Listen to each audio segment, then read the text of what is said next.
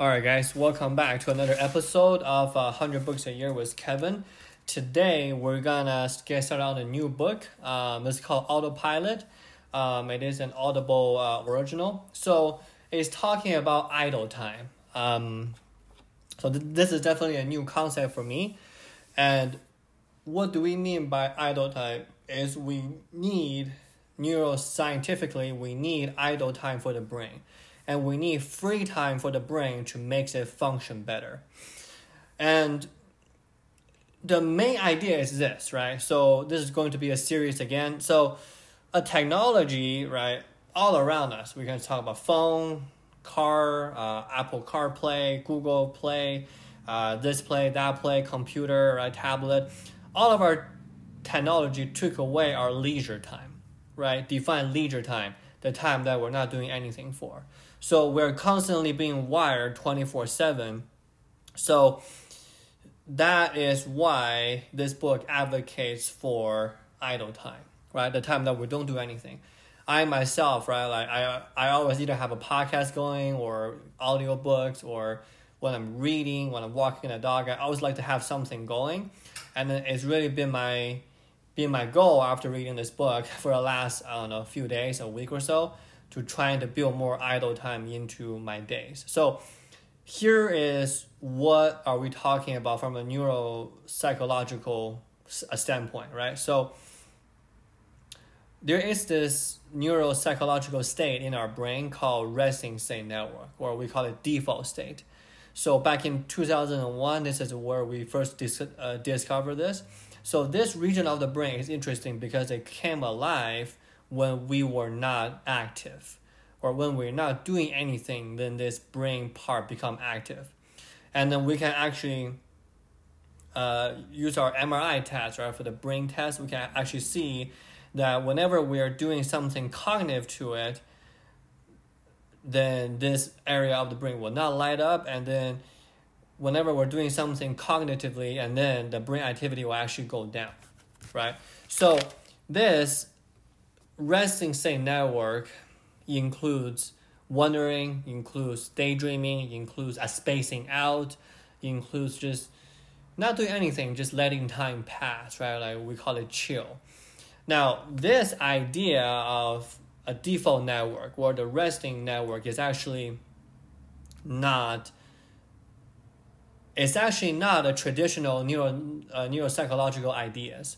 So what we mean by that, if you're talking about the old view of neuroscience, the old view is eh, unless you have something sort of stimulating your brain, then the brain function is de- is um, detectable, right? So if you're not doing anything with your brain, your brain should not even make any uh, neurological firing. Your sh- your brain activity should be zero if you're not doing anything, and this turns out to be wrong our brain is actually perpetually and spontaneously active, right? So this is actually just a discovery of our new century, right? In early two thousands, and in Eastern culture, right, we have the you know the Buddhist culture, right, the monk, the meditation, and the Western we have just kind of kind of like constant filling it with ideas, with working, with keep us busy, right? We see work ethic as the number one thing that we have to do, right? So we have this kind of a con- compare and contrasting side of things right there. So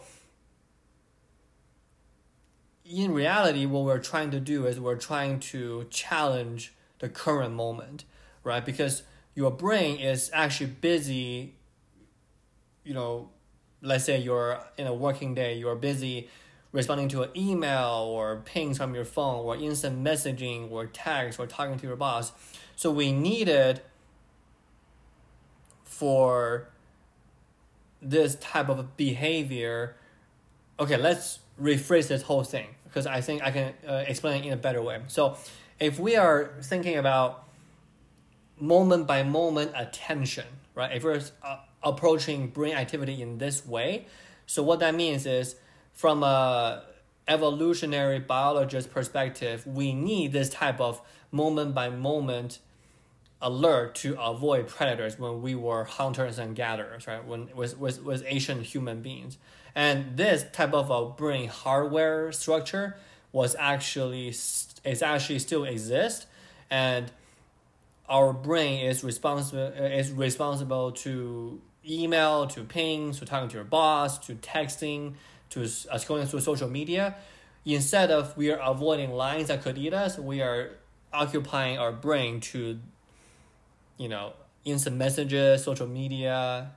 But the thing is, what's the primary difference is back then in the ancient times where humans were hunters and gatherers, we don't need it all the time, right? We only need it when we're hunting and when we're in groups, at least some of the people get to relax and some of the people will be on guard. I I don't know how we live as Asian humans back then, but I would imagine it's not a constant 24 7. We only need it when we are hunting, when we're needed, when we were uh, avoiding predators. But now we are doing this 24 7, like every single day.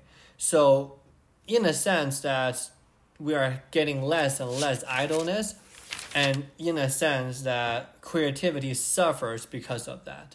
And the more we work, the less of our idleness there is, right?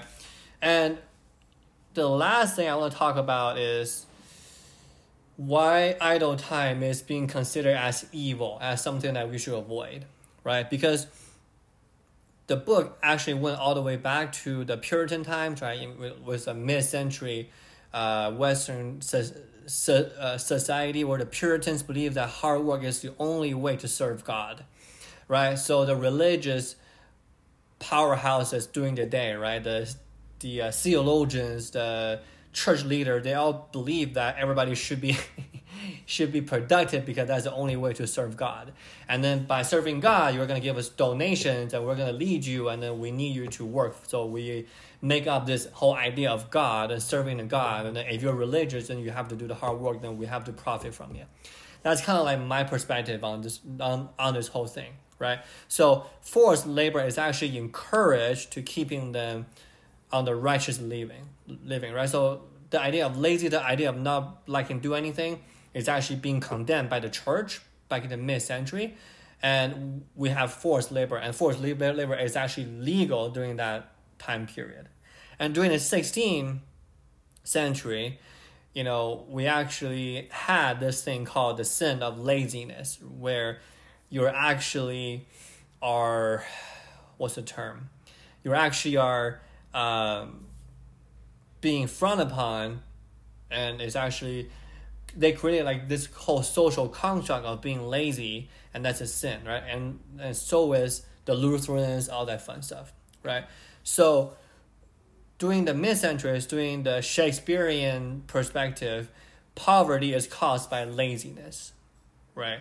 It, it has nothing to do with your upbringing. It has nothing to do with your origin when you're idle, you're being bad, you're being lazy, you're being a bad God follower, we need to condemn you, right? So this type of um, idleness is being frowned upon idea is actually came from a long lineage of, you know, uh, philosophical slash theological decisions that were made by generations of people before us, right?